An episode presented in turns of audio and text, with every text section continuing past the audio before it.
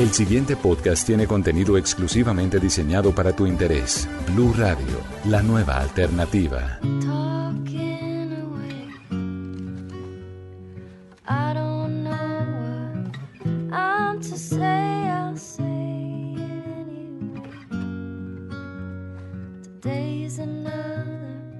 Hola amigos y bienvenidos a una emisión más de la Caja de los Cómics, el espacio de Blue Radio dedicado al mundo geek, al cine, al cómic, al anime, a los videojuegos, a la fantasía, a los libros, a las series, a todos estos mundos fantásticos que nos sacan de la monotonía y que nos llevan a lugares donde todo es posible. Hoy vamos a hablar de un videojuego, un videojuego muy polémico y polémico por muchas cosas.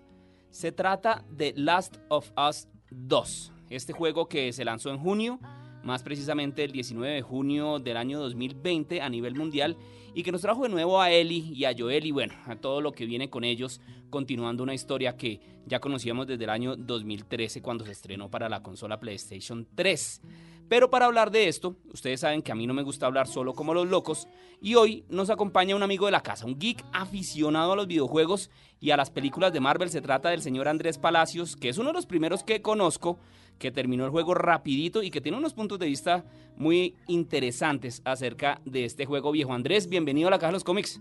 Hola, ¿qué tal Miguel? Un saludo para usted, a todas las personas que nos acompañan aquí en la caja de los cómics. Y sí, digamos que terminé el juego rápido, entre comillas, me, una semanita larga nos ocupamos en las aventuras de, de él y Joel en esta segunda entrega. Fue pucha, una semana, bueno, bien. Es que se- le apuesto que trasnochó y todo para terminarlo. Eh, eh, fije que irónicamente sí, en, en el día no, no me gustaba jugarlo, prefería jugarlo ya en horas de, de la noche, uno con sus cinco sentidos bien puestos, uno que otro susto me, me tocó comerme, pero sí, tomé en las horas de la noche me parece que era el más ideal para, para jugarlo. Bueno, bienvenido a la Caja de los Cómics, viejo Andrés. Teníamos esta cita pendiente. Y nada, arranquemos. ¿Qué le parece si hacemos un poquitico de historia del juego? De, de, de qué, ¿Cuál es el contexto de The Last of Us? ¿Le parece? De una, me parece. Póngale cuidado. Y a los oyentes, obviamente. The Last of Us es un juego que salió para PlayStation 3 primero, ¿cierto? En el año 2013. Este juego fue remasterizado para PlayStation 4 también. Y fue hecho por una compañía que se llama Naughty Dog, que trae también, que ellos han hecho también juegos muy buenos, muy interesantes, sagas muy buenas, como Crash Bandicoot, que sé que a usted también le guste, que nos gusta mucho, y Uncharted, que también pues, es una maravilla de juego, es una gran saga de juegos para PlayStation, ¿sí o no? Sí, señor, tal cual. Bueno, este juego además tiene también eh, cuota latinoamericana, porque en su primera versión y en esta que es la que vamos a hablar, eh, la música está a cargo de Gustavo Santaolalla, el maestro Santaolalla, que es uno de los músicos más reconocidos en la industria latinoamericana y que ah, se ganó un Oscar y todo, y que la música es una de las cosas más importantes en este juego y es buenísima. Sí, de hecho, eh, aquí le, le agrego un comentario. Yo creo que The Last of Us, la primera y la segunda parte, no existen sin Gustavo Santaolalla. Uno puede buscar en las redes eh, comentarios y videos que tiene el maestro, eh, donde él dice que Neil Druckmann le dio una libertad creativa total. Simplemente leía la historia y era lo que le venía a la mente. Entonces, eh, yo creo que ese matrimonio de Last of Us con Gustavo Santaolalla ya es algo que va a estar en la historia de los videojuegos por siempre. No, y que le salió buenísimo. Bueno, este juego... Sí, señor. nos presenta a Ellie y a Joel, ¿cierto? Ellie y Joel, que son los personajes principales. Eh, también hay un grupo por ahí como medio paramilitar que se llama las Luciérnagas, que luchan contra el FEDRA, que es como la, la, la agencia del gobierno de los Estados Unidos en este juego encargada de las emergencias. Y bueno, Ellie es una niña inmune a todo este, a, a toda la pandemia que ocurre dentro de este juego, ¿cierto? Que convierte a los humanos, un, un hongo que convierte a los humanos en criaturas eh, caníbales. Y mm, resulta que hay una niña que se llama Ellie que es eh, inmune a esto. Y pues aparece Joel eh, en el papel de, de padre protector eh, para cuidar a esta niña y llevarla hacia un punto donde están estas luciérnagas para que ellos encuentren la cura, ¿cierto? Es más o menos esa la historia.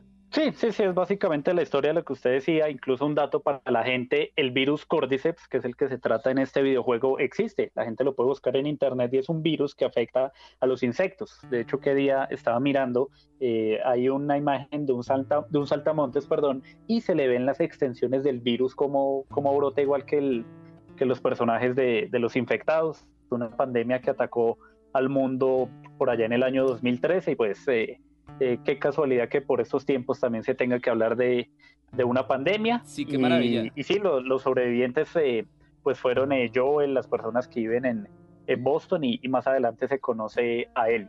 Bueno, usted tranquiliza mucho a los oyentes y a todos diciendo que el Cordyceps existe, sobre todo en este escenario de pandemia que se está viviendo actualmente en el momento en el que Pero- estamos grabando este podcast. Pero, tra- pero tranquilos, ese Cordyceps no afecta a los humanos. Esta es una, eh, una variación que crearon para, para The Last of Us. Ese virus no afecta a los humanos, por ahora.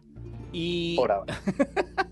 y eh, bueno, este juego termina, de Joel tiene que llevar a la niña de un punto A a un punto B, obviamente eh, con un montón de historias alrededor, un montón de personajes muy bonitos, muy interesantes.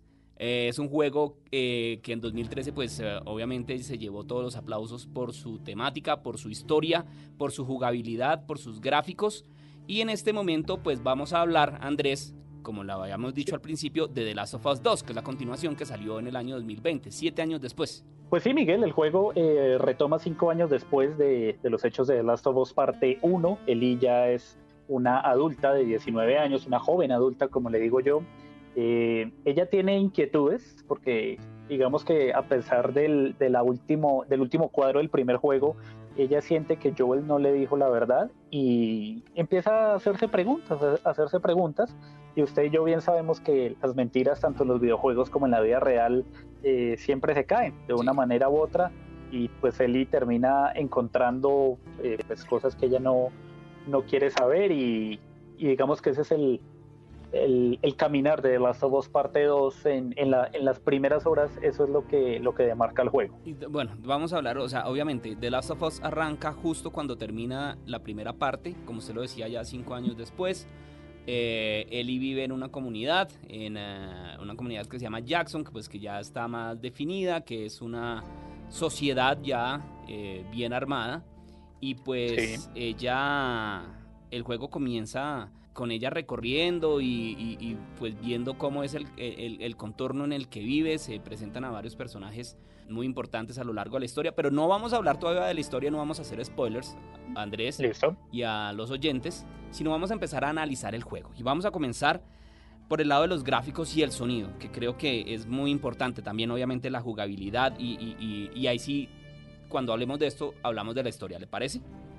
Listo, de una. Bueno, yo, yo arranco si quiere y usted me, me- me va diciendo de qué le parece lo que, Listo. yo, lo que yo pienso. Yo creo que hace mucho rato no se veía un juego con tanta calidad en estos dos primeros aspectos que le decía, en los gráficos y en el sonido. Si usted lo juega en un televisor Ultra HD 4K, obviamente eso es una maravilla, pero usted lo puede jugar en un televisor normal y se ve muy bien. Los gráficos, los colores, las sombras, los paisajes, es algo que de verdad descresta.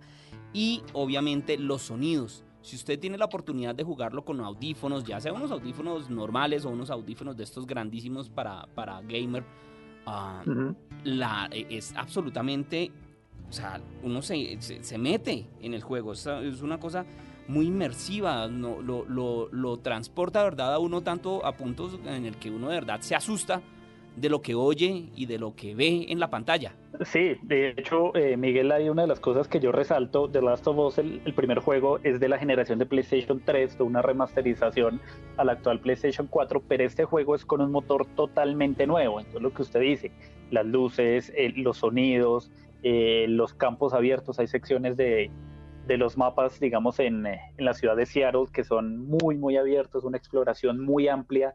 Eh, el apartado de sonido es, yo creo que de los mejores que existen en la industria en ese momento, aparte al, al trabajo que hizo Gustavo Santaolalla en la, en la parte de, mm, de banda sonora.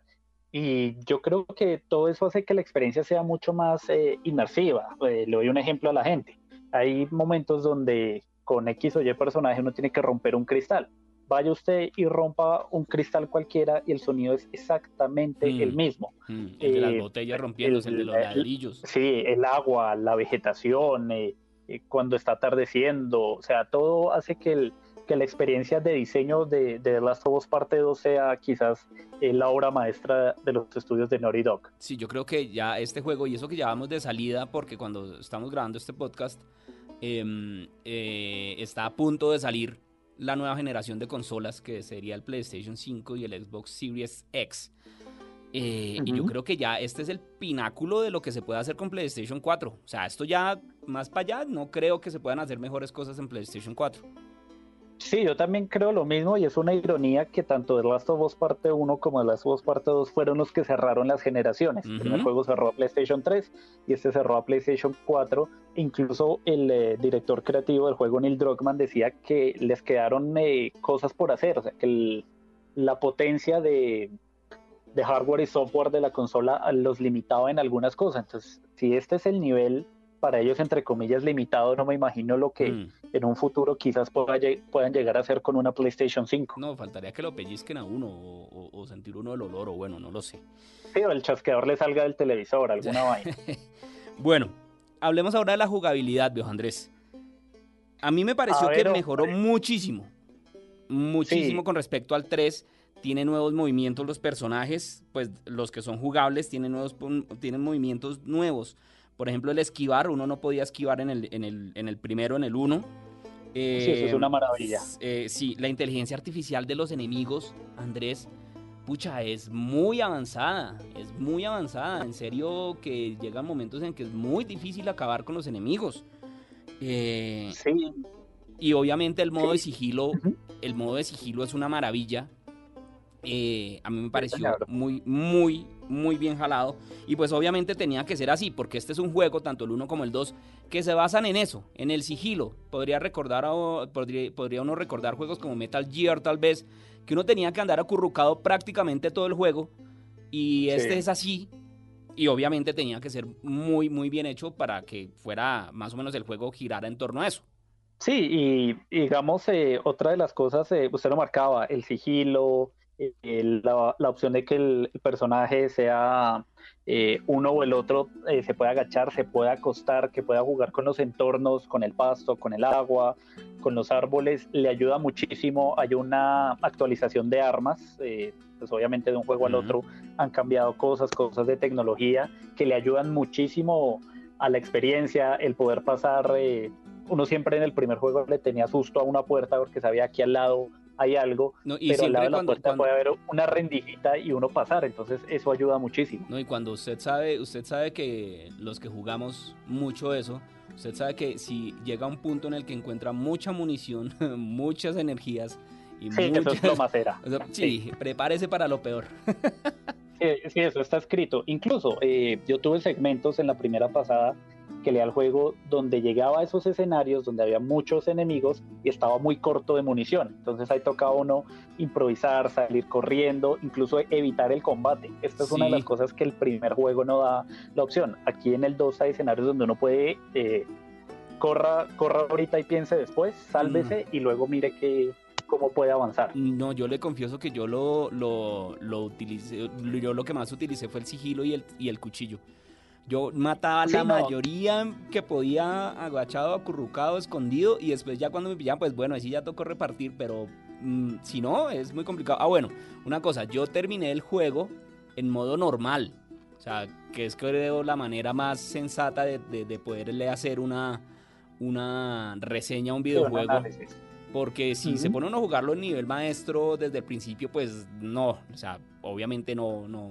Y duraríamos seis meses tal vez. Bueno, usted de pronto menos porque es que les quiero contar que Andrés es una de las personas que yo conozco que hasta que no platina los juegos, me refiero a que los, los deja en nivel platino, no descansa. O sea, Eh, hay juegos de juegos, digamos. Este de Last of Us yo lo pasé moderado. Yo también lo pensé en normal. Yo dije, pero venga, si algo nos ha enseñado el primero, o sea, ese entrenamiento del primero sirvió para este. Pero sí, yo creo que este juego no se puede experimentar en, eh, en las dificultades superiores, en sobreviviente. Incluso hay una nueva que le dicen encallado, sea, donde no está el modo sigilo, el modo No. escucha no funciona, No. eh, los recursos son mucho más limitados. Yo eso sí no, no, me le meto. Mi hijo, no hay, no hay riesgo. O sea, con bastante, Exacto. bastante estrés le provoca a uno este juego como para jugarlo así. Otra cosa, viejo Andrés, que yo quiero resaltar de la jugabilidad de, de este Last of Us parte 2, es que Ellie, pues obviamente va en todo su viaje, en todo su periplo, va recogiendo partes, píldoras y tarjetas coleccionables. Eh, Sí, señor. Que me parece algo chévere, pero ahí viene mi primera crítica. bueno, lo de las partes y las, las píldoras, la, la medicina para poder tener mayores eh, ventajas y, y- y poder eh, tener eh, como eh, cualidades nuevas, me parece bien porque igual así funciona la mayoría de juegos, eso está bien. Pero lo de las tarjetas coleccionables, sí, bueno, muy chévere, muy bonitas, gráficamente muy buenas, pero uno no sabe cuántas tiene que buscar. No hay ningún momento, no hay ninguna casilla que le diga a uno, bueno, tiene 15 Ujú. de 32. Y uno dice, bueno, listo, me faltan 3. O cuando uno termina un tablero, le dice, usted de aquí, de las 5 que había, recogió 3. Y uno, miércoles, ¿dónde se me fueron las otras dos? No, uno va cogiendo por ahí Exacto. y... Sí, yo también le comparto esa crítica porque diga, yo creo que le falta el contador. O sea, está bien que Eli tenga, tenga un hobby al inicio del juego, Sí, pues se sí, le ven sí. unos cómics, se le ven las tarjetas, pero yo también le diría a Naughty Dog, hombre, pónganos por tablero lo que usted dice, de 5 tiene 3, de 5 tiene 4, y que esas tarjetas tengan eh, alguna funcionalidad al final, no sé, Sí. desbloqueas algo, pero es como si uno fuera por la calle y se encuentra un tazo de, con los que uno jugaba cuando era niño. Usted lo recoge, pero no le sirve para mucho. absolutamente prescindible, igual que las cajas fuertes.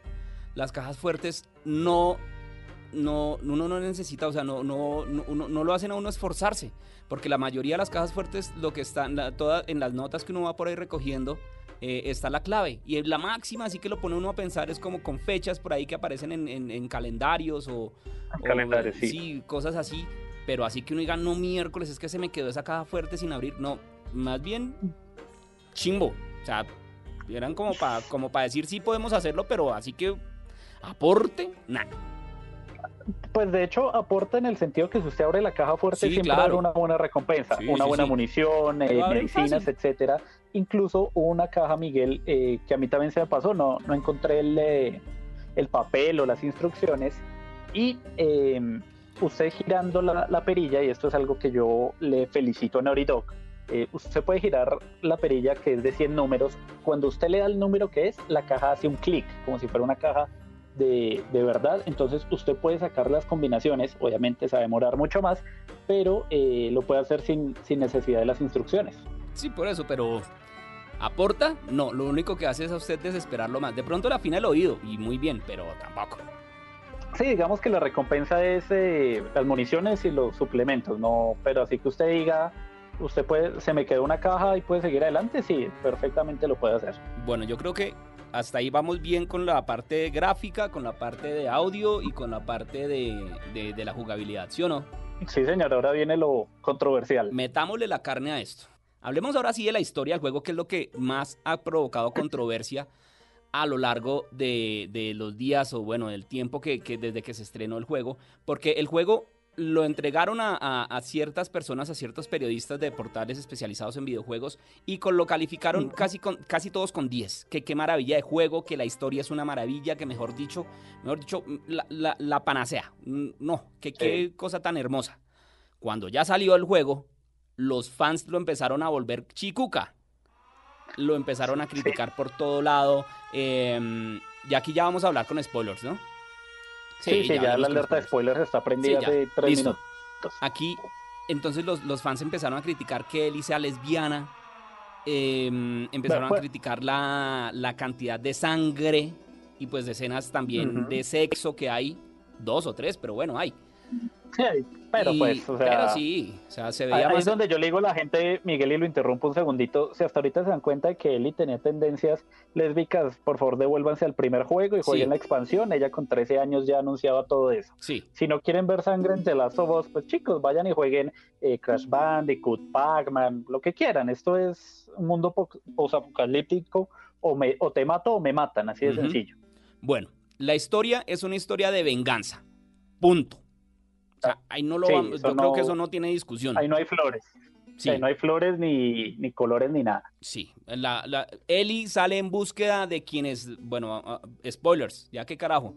Ellie sale en Sí, búsqueda de eh, los... eh, eso le decía, ¿cómo arreglamos esa Sí, parte? no, es que es muy difícil, es muy difícil hablar de, de The Last of Us sin hacer spoilers, de- o por lo menos de la historia. Sale Sí. en búsqueda de los que mataron a Joel, porque a Joel lo matan tal vez en la primera, en el primer tercio del juego. Sale Sí. a buscar a quienes lo mataron y pues a vengarse a toda costa. A pesar de que todos sabemos, porque todos hemos visto el chavo, parece que las personas de Naughty Dog no han visto el chavo, que don Ramón nos enseñó que la venganza nunca es buena porque mata el alma y la envenena. La envenena, sí, señor. O sea, eso, por un, por un lado, eso yo sí personalmente se lo critico a la historia del juego. Yo creo que una historia con tanto odio eh, no está como, o sea, de pronto está fuera de- del contexto actual. Claro, esto, esta gente viene trabajando cinco años en este juego, pues ya cambiarlo a lo último, pues obviamente muy complicado. Pero a mí me parece que sí está un poquitico pasado de eso. Y pues, a pesar de que ella empieza a sentirse pues obviamente bien con su pareja, con Dina, y pues que Dina está embarazada y toda la cosa, y al final del juego, pues ya cerca del final del juego la muestran a ella viviendo en su casa con Dina y con su bebé, con una familia ya estructurada. Ella le importa un carajo y sin embargo quiere irse otra vez a vengarse de Abby, que Abby es el otro personaje que también ya vamos Sí. a hablar de eso, que me pareció mucho mejor la jugabilidad y, y el- y la parte de la historia del juego que es con Abby que la de Ellie. Pucha, qué Sí, afán de que- sangre. Sí, eso es verdad. Es, es que la historia se divide en, en tres días. Son tres días para Abby, tres días para, para Ellie. Cada una vive la- las situaciones como pues lo que les tocó vivir. Y aquí me vuelvo un poquito a la, a la muerte de Joel. ¿Quién mata a Joel? Otro grupo, en palabras suyas, Don Miguel Guerrillero. Yo creo que incluso peor que las Mm. luciérnagas, que son conocidos como, Los lobos. como los lobos. El incentivo que tiene Abby para, para asesinar a Joel yo creo que es totalmente comprensible, que es eh, eh, la pérdida de, un ser querido. Entonces eh, la gente dirá, uy, pero ¿cómo así? ¿Cuál ser querido? Pues cuando Joel rescató a Ellie en la primera entrega, en la escena donde está en el quirófano, el primer doctor que encara a Joel, ese es el papá de Abby. Y todos recordemos que uno lo podía acuchillar, disparar, etcétera, etcétera. Entonces los, las intenciones de Abby y Miguel, o sea, son, eh, no quiero decir justificadas, pero son entendibles. También son venganza, también a son venganza. padre. ujú. Entonces, eh, sí, es, es un camino de venganza por donde usted lo quiera ver. Pues, obviamente, Ellie terminó de pelea con Joel, pero la figura paterna siempre existió. Y son, es un tren por la izquierda, un tren por la, por la derecha, y cuando se estrellan no queda más sino, sino catástrofe. Ahora parece que Eli lo que odia es que le salven o le perdonen la vida. Porque Joel le salvó la vida y, te- y- y terminó debiéndole, salió a deberle. Y, Sí, Abby, porque, y Abby le perdonó o sea, la vida. No, fue una decisión, y Abby no le fue una decisión que Ellie eh, fuera partícipe. Miércoles es una niña menor de edad. Exacto. O sea, y eso es lo que la gente no entiende. O sea, y a pesar de que ni- ellos no tenían ninguna relación de sangre, eh, pues eh, Joel le tomó cariño. Claro. Y yo creo que eso es lo que cualquier padre haría si su hijo se ve en peligro. Pero entonces Joel salió a deberle. En parte sí, en parte no, porque acuérdese que al final, eh, en una de las cinemáticas, creo que es de un flashback, Ellie le dice, estoy dispuesta a perdonarte, Hmm. antes de que pasara eh, el primer tercio del, del juego en cuanto, en cuanto a la historia. Entonces yo creo que por más de que, de que Ellie le tuviera bronca a Joel, siempre hubo, siempre hubo un cariño ahí. Bueno, The Last of Us 2 para mí es una película larga con un videojuego Sí. metida. Sí, yo coincido también, o sea, fácilmente si nos ponen eso en una pantalla de un cine, uno se puede ver esa película sin ningún problema. que precisamente van a hacer también una serie, eh, HBO está preparando una serie de The Last of Us, que va a estar también, Sí, está metido el- el- el- la persona que estuvo a cargo de la serie de Chernobyl, entonces pues digamos que eso es una, un buen punto, Em, pero es una película interactiva para mí, desde el principio uno se va dando cuenta de- de- de- del talante de Ellie y em, por qué termina arrancando a seguir buscando venganza, a pesar de que ya estaba tranquila con su familia, decide otra vez porque llegó el tío Tommy a, a calentarle el oído, en a fin, calentarla, sí. en fin. Eh, y allá pues entonces ya podemos hablar del otro, de la otra protagonista del juego, que también me gusta mucho que sea mujer, y es Abby. Abby Sí. es la, la niña que usted, la, la, la niña hija del médico que mató Joel cuando rescató a Abby en el primer juego. Y aquí pues ya está mm, también más crecida, eh, muy musculosa, porque decidió, ¿cómo se dice en español? Entrenar ah, Sí, para eh, que no la... tiene un adiestramiento militar, o sea, no, no hay que pintarle colores a lo, a lo que es cierto. O sea, Ujú. ella entrenó con el, con el grupo paramilitar de los Lobos, eh, levanta pesas, o sea, eso no tiene ningún, peso, ningún pecado. Cualquiera que vaya a un gimnasio de mujeres eh, levantando pesas, o sea, no, no nos escandalicemos por algo que no, no, es. está muy bien. Eh, y ella pues también decide ir a vengar la muerte de su padre, pues mata también a Joel, pero le perdona la vida a Ellie, la primera vez. Y Ellie pues sale en busca de venganza, no está mal. Pero bueno, ambas facciones del juego tienen el mismo sistema de, de- de manejo de los personajes. La única diferencia Sí. es que Abby no tiene los cuchillos, lo cual sí me pareció una falla porque eso estar haciendo cuchillos cuando el modo de sigilo es lo, ma- lo principal del juego, pues complica un poquitico la cosa.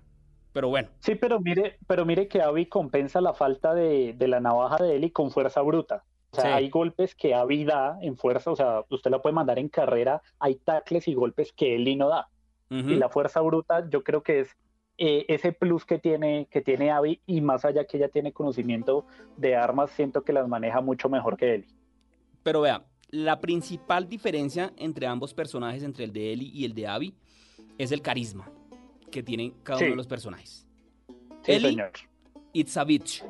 Eh, sí, o sea, es que el- eh, es que son dos facciones diferentes. Ellie siempre está con la mala cara todo rato, es muy difícil verla, verla sonreír. En cambio, Abby sí tiene sus momentos de alegría con, con sus amigos, con, con la gente de los lobos. Entonces son, es el yin y el yang, del blanco y el negro. Y busca la redención con Lev, o sea, Abby viene siendo It's the New Joel, básicamente. Eh, ma- más o menos, sí. A- aquí le hacemos aclaración a la gente. ¿Quién es Lev? Ah, que bueno, dentro sí. del juego existe otra facción aparte de los militares y esta sí yo creo que es el, el kit del juego, que son unos, eh, no sé cómo decirlo, extremistas sí. religiosos Sí, que se, que se van al otro extremo, conocidos como los Scarfs Los en un Scarfs. principio, luego se les descubre el nombre que son serafitas, que son personas que viven Mm. eh, de la naturaleza y todo, pero ven a Hippies. un lobo, lo torturan, lo cuelgan, lo, lo despellejan vivo y para eso ellos está bien. Hay un momento donde Lev y su hermana eh, salvan a Abby de... Es que no me acuerdo si era, si era un infectado o, o de algo la salvan y se crea ese vínculo No, de cariño entre, entre Abby y Lev. Abby la habían capturado los perfecto. serafitas y la tenían a punto de ahorcarla. Sí, señor, la, la estaban ahorcando y, y Lev le salva la vida y el paralelo entre Joel y Ellie es calcado con Abby y con Lev. Otra cosa para que la gente no se alarme, el personaje de Lev es transgénero, o sea, no Mm. se alarmen, tranquilos que eh, eso se ve todos los días. Entonces eh, ese paralelismo es, es muy interesante y, y sí, yo comparto con usted Miguel, yo creo que las convicciones de Abby están un poquito más arriba que las convicciones de Ellie. Abby le perdona la vida a Ellie dos veces y la segunda vez que le perdona la vida y le dice no me vuelva a buscar porque no respondo. Mm. Sí, yo también pensé que esa escena en el teatro, yo dije, aquí fue. Cuando yo vi a Eli tirada, a Dina tirada, Dina estando embarazada, yo dije, aquí se acabó esto, eh, final de la historia. Pero sí, sin- el odio a veces es... Y sin embargo, Es más grande. prefiere irse para allá. Uno, uno ya en- en el juego, a lo largo del juego, uno no sabe qué pensar. En momentos, porque ambas tienen su vaina. O sea, cierto, ambas tienen su, su raye y la cosa, pero a mí me saca la rabia que entonces a, Ali, a, E- a Eli hay que quererla porque ella es la elegida, básicamente, ella es la cura y entonces hay que aguantarle todo por todo lo que le pasó y toda la cosa. Y es que a Abby no le pasó, no, no le mataron también el papá. O sea, es más berraca Abby que no, es más berraca Abby que sabe que a ella sí le pueden afectar las esporas y toda la cosa y, y- y tiene que, que salir a, a frentearla.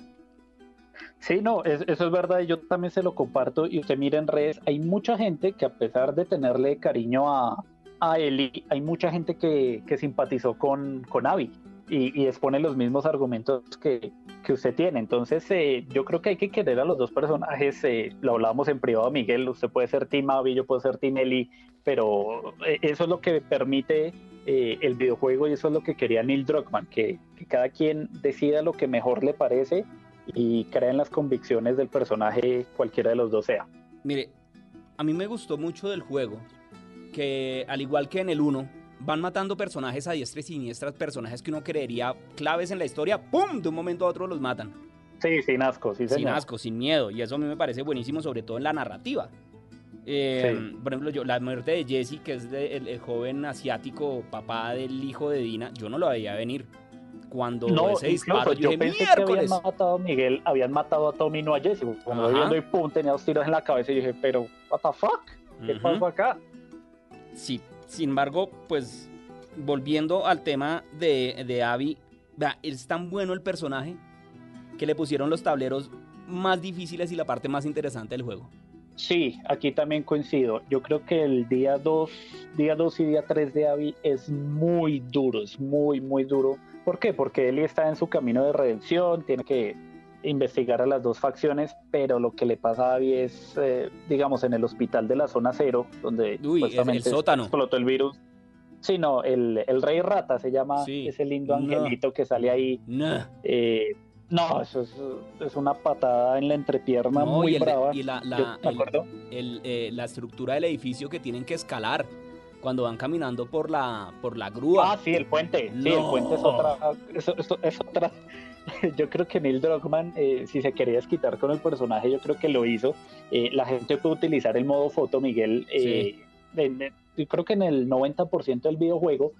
Y cuando Abby está cruzando el puente, que es en un rascacielos como de mil pisos, usted voltea la cámara y usted le ve la cara de susto al personaje. sí, eso es donde usted dice, grandioso. qué pulido está este juego. Sí, sí, sí, sí, eso sí, ¿pa' qué? Em, Sí, y lo del. Espérame, le doy la última línea de lo del, eh, lo del hospital. Yo llegué a ese escenario, Miguel, póngale como una 30 de la mañana, yo no me acuerdo el día, y fueron 45 minutos para pasar al Rey Rata. La gente lo, pues, lo puede buscar. Y le juro, cuando terminé, ya cuando se calmó la vaina, tiré el control sobre la cama, me quité las gafas y cerré los ojos y dije, ¿qué acaba de pasar acá? Qué mierdero.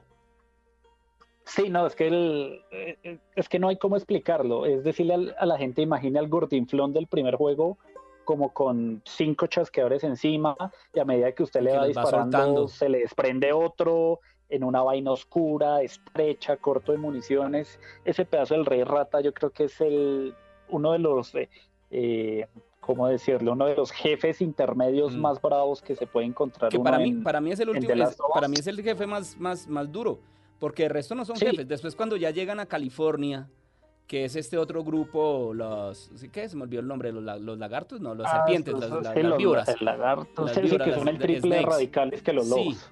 Eh, pero sin embargo tampoco generan o tampoco provocan mayor dificultad. Esos son, son tableros que, que para mí podían haberse saltado fácilmente.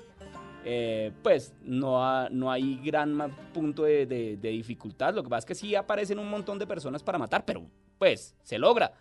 Eh, no, Sí. no es que uno tenga que estar poniendo bombas o minas y guardando las, las bombas molotov para poder acabar con... No, se, se logra a punta de sigilo y la cosa sí se, sí se demora uno un poquito, pero ya.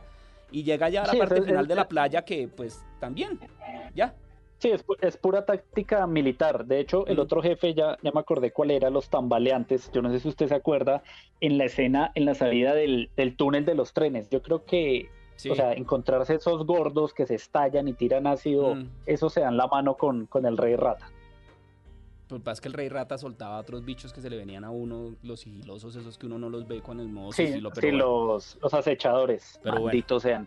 En conclusión, viejo Andrés, ya para ir cerrando, esta para que Sí. no se nos vaya tan larga. A mí en general me pareció muy buen juego.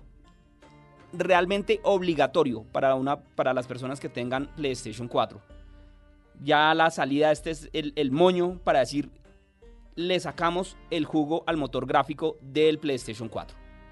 Esto es. Sí, señor, coincido. Y es una historia que, aunque ha tenido detractores y que a mí tampoco es que me haya gustado del todo, es una historia que atrapa y que le genera a uno todo esto de lo que hemos estado hablando. Eh, empatía con personajes, disgusto con los personajes, disgusto con lo que pasa. Y eso en últimas es lo que hace interactivo el juego. Sí, esa es la clave, que, que usted se tome la- las cosas personales, así como hemos hablado de las cosas eh, malas, los muertos, etcétera, etcétera. Y yo se lo compartí a Miguel. eh, hay una escena muy bonita, y esto quiero también destacarlo, es la interacción con las guitarras que tiene Ellie. Hay un segmento donde eh, ella está en Seattle, está en una tienda de música con Dina, y eh, hace Es la un canción que está cover, sonando ahí. Es la canción decirlo, que está sonando ahí. de Take on me. Take On Me, sí señor. Shying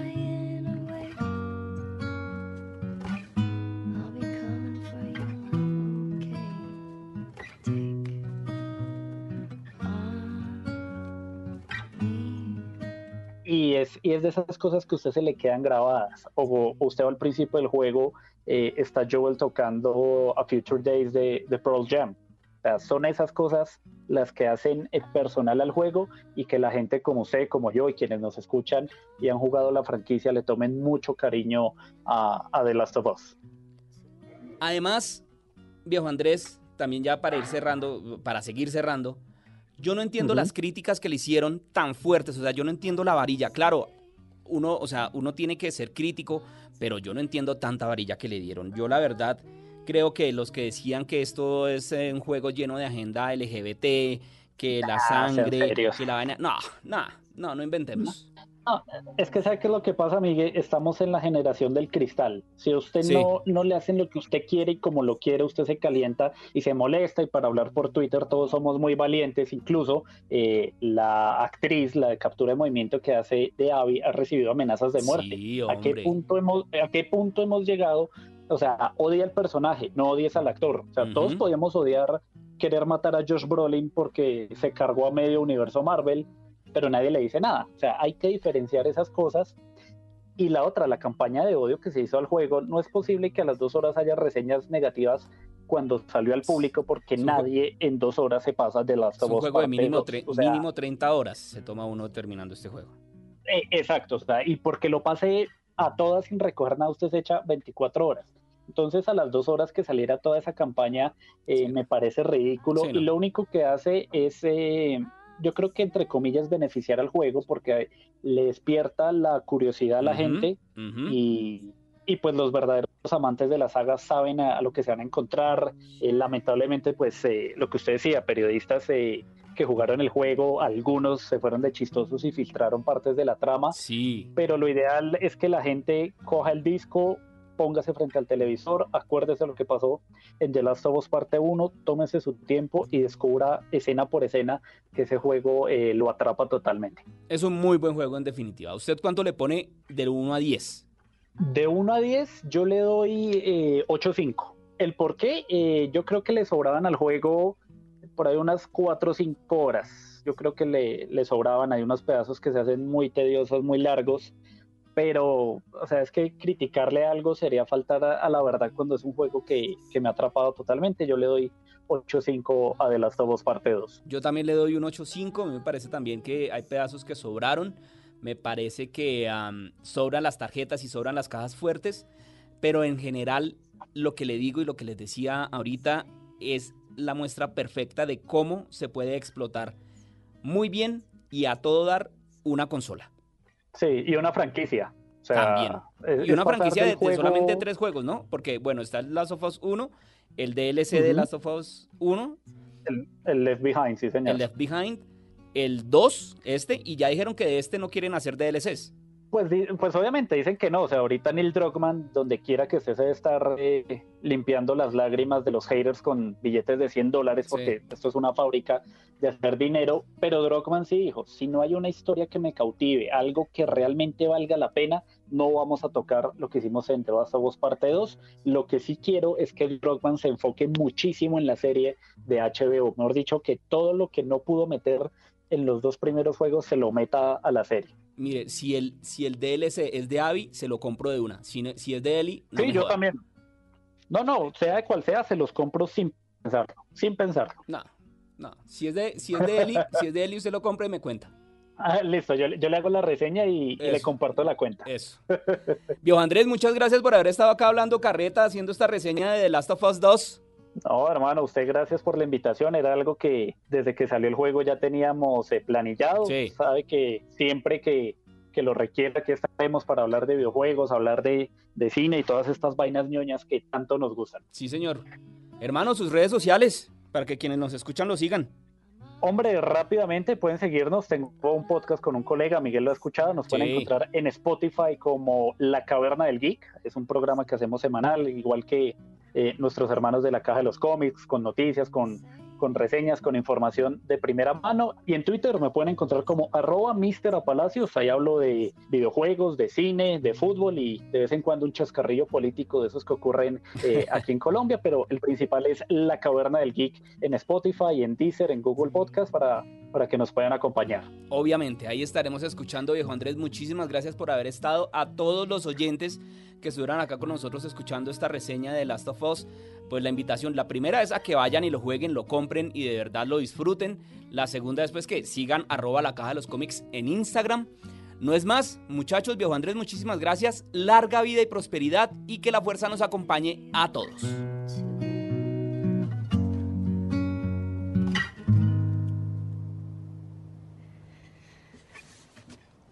Para más contenido sobre este tema y otros de tu interés, visítanos en www.bluradio.com. Blu Radio, la nueva alternativa.